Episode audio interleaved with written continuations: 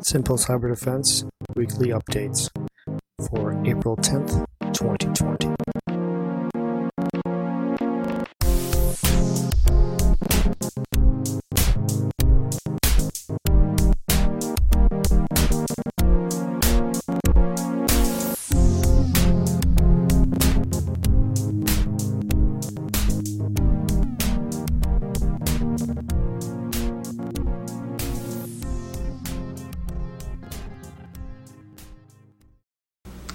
Welcome back to the Simple Cyber Defense podcast. Today we're going to be reviewing many different platforms that are used for web conferences. Due to the current pandemic going around, many companies have been offering their workers remote access through uh, video chats and video conferences. Not only that, but many church services are doing this too. So we're going to go over the popular ones to see which ones have the best chance of not putting you at risk. The first one we're talking about is Zoom video conferencing.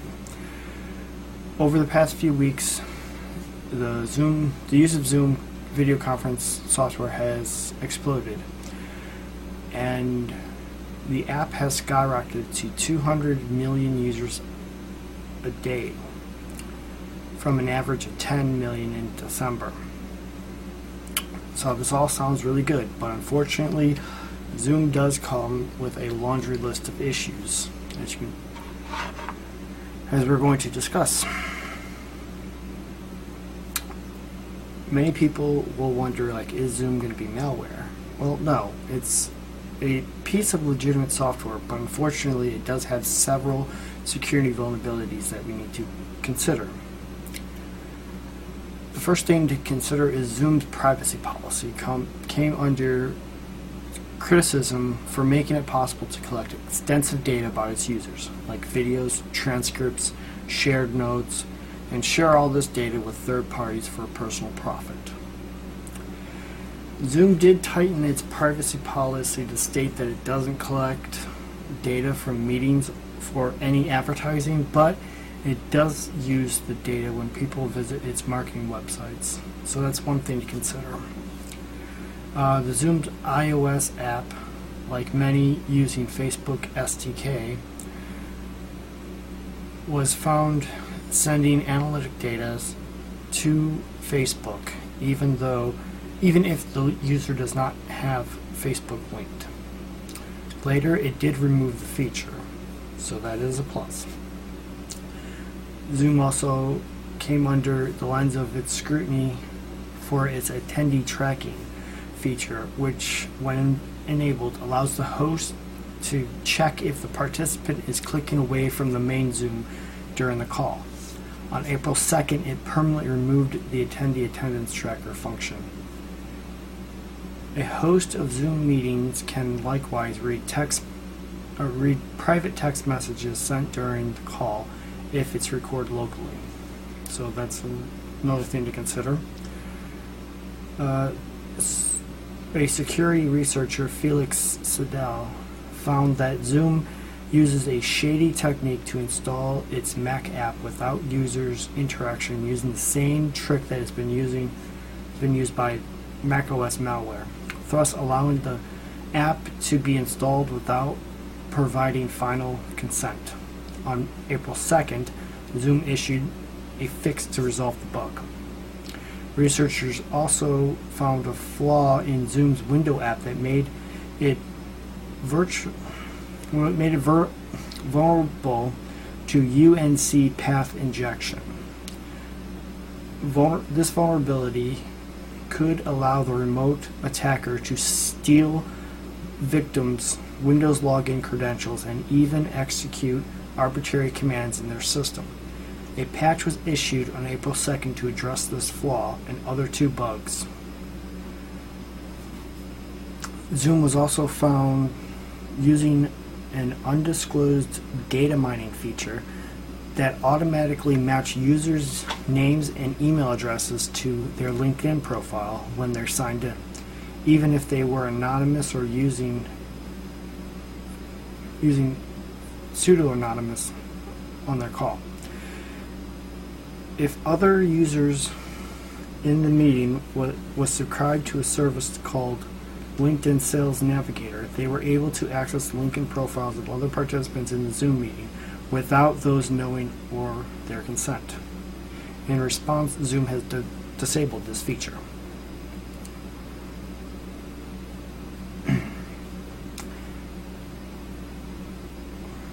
Zoom revealed that Zoom is leaking thousands of users' email addresses, photos, and letting strangers try to initiate calls with each other.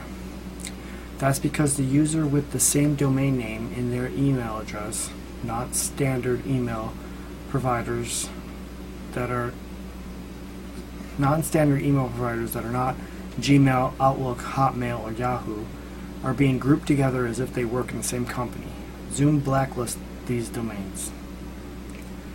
So, in other words, it's allowing people to create emails, and because they have like a at company.com, they are being grouped together, thinking, oh, all these people work together, so they should be able to share whatever they want.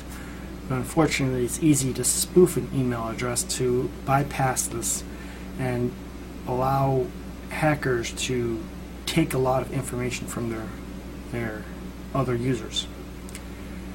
This is a big problem. And it looks like Zoom did step in. So on April 3rd, the Washington Post revealed that it was trivial to find video recordings made in Zoom by searching the company's file naming pattern that Zoom applies automatically. These videos were found on publicly accessible Amazon storage buckets.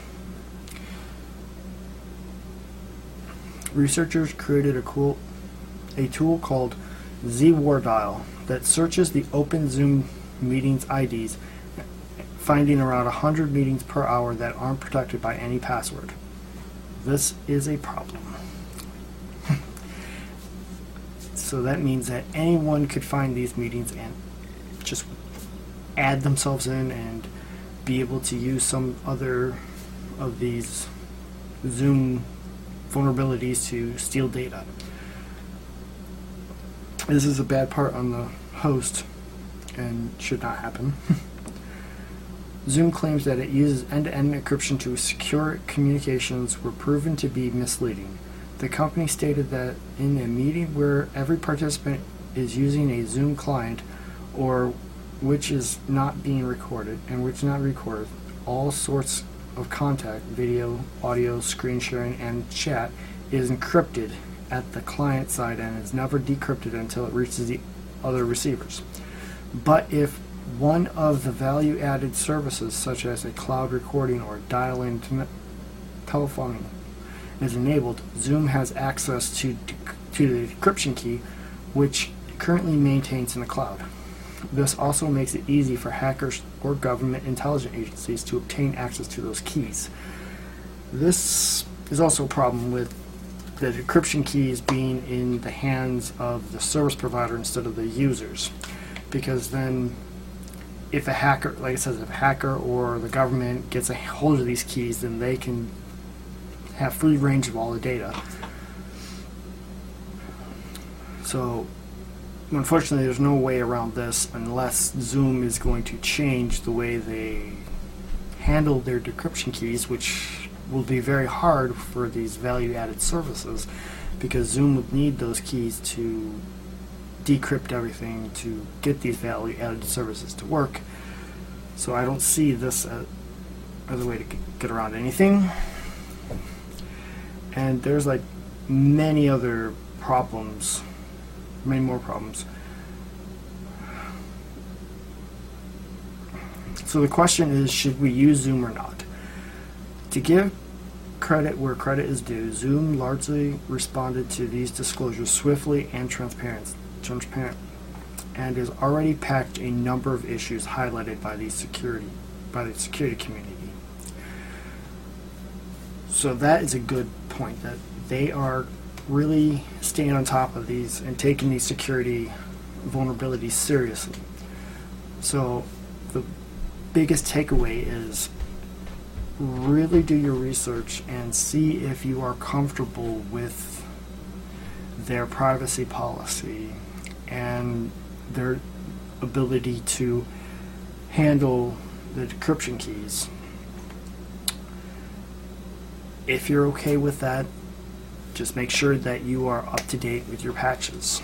And I don't really see a big problem with Zoom, but many people are suggesting to stay away from Zoom and try other platforms. So, beyond Zoom, how are the other ones stack up?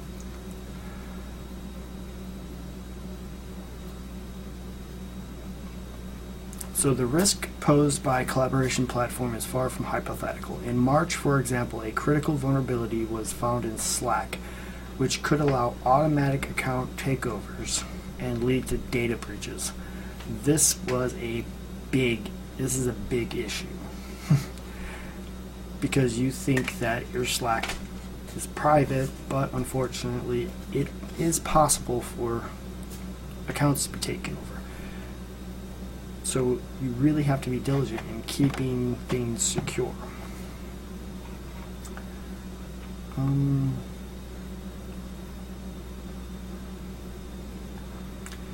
collaboration apps are also subject to misconfiguration. Popular online co- collab- collaboration platforms, Trello for instance, which is used in corporate settings to organize to-do lists and coordinate team tasks, has a problem in that it is indexed by Google for its for its boards are if the boards are set to public and public boards specific contents can also be searched using a specific tool called Dork.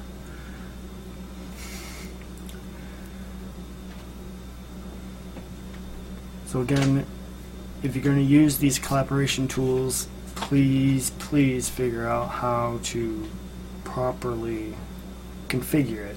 Make sure that that things are not set to public, that there are ways to put strong passwords and if possible do a two-factor authentication. That would be the biggest way to get around hackers from just brute forcing their way into your platform.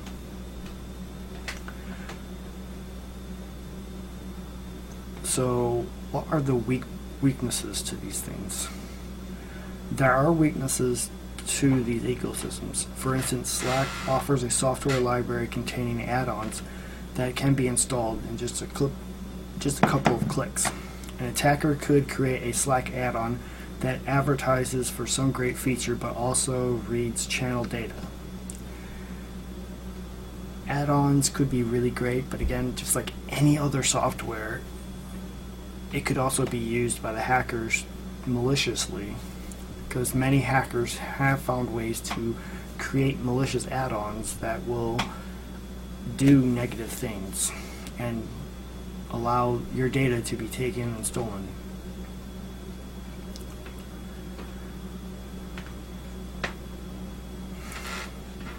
So what are the best practices in order to assume that you will want a safe collaboration tool. To shore up a collaboration app security footprint, analyze principle, applying principles of zero trust and network segmentation can go a long way into reducing a company's risk, according to researchers. Which basically means zero trust means you do not trust anyone. You do not trust the people you do not trust the people connecting to the platform. You do not trust the platform itself. You assume that there are people that are going to get the information. So if you have the mindset of, well, do I want this to be public data? Most likely you're not going to sit there and blab about all private things. And network segmentation comes down to you're going to separate the services so that one can't affect the other. Like if you have a personal email account, you don't have that tied into business or vice versa. Everyone logging in and using multi-factor authentication if at all possible. If the platform does not offer multi-factor authentication, consider using something else because today it's very important to use multi-factor authentication. What is it? It's basically you log in with your password and then you have to either put in a security token from an app on your phone or some kind of biometric, like you put in your fingerprint and then it says, okay, you are who you say you are, I'm going to let you in. This thwarts the hackers because it's very difficult for them to get your fingerprint if you are away from everyone in the situation, or it's really hard to get access to those security tokens if you if you properly secure them. Also consider patching in a timely manner because a lot of these security vulnerabilities, as soon as they're known, they the hackers will use them to exploit the way. And the faster you apply the security patches, the better protected you'll be. Another thing to consider with the segmentation is you, what you could do is buy a, a relatively cheap laptop and use that specifically only for the video conferencing. And then when you're setting up the account from the beginning, create a new, if you're using the Windows platform, create a new uh, Windows account that's specifically only used for that particular computer. Do not use it for anything else. If if you decide to to buy a Mac that is kind of on the expensive side, again, just create accounts that are just specifically used just for that video conference and nothing else. That way, if a hacker does get access to that computer, they only have access to that computer. And basically, there's no data in there personally from you. No credit card information, no addresses, nothing. So the worst thing they can do is just see you talk to your coworkers. So no matter what you decide to do, just remember these important safety precautions of keeping strong passwords, using multi-factor authentication whenever possible, and if at all possible, use a dedicated laptop just for the video conferencing. And if you do these things, you'll have no problem keeping your data safe. Uh, no matter what you do, just remember, stay safe, and we'll see you in the next episode. If you like what was in this episode, please consider liking, subscribing, and sharing with others. For more information, to suggest a topic, or to donate, head over to simplecyberdefense.com.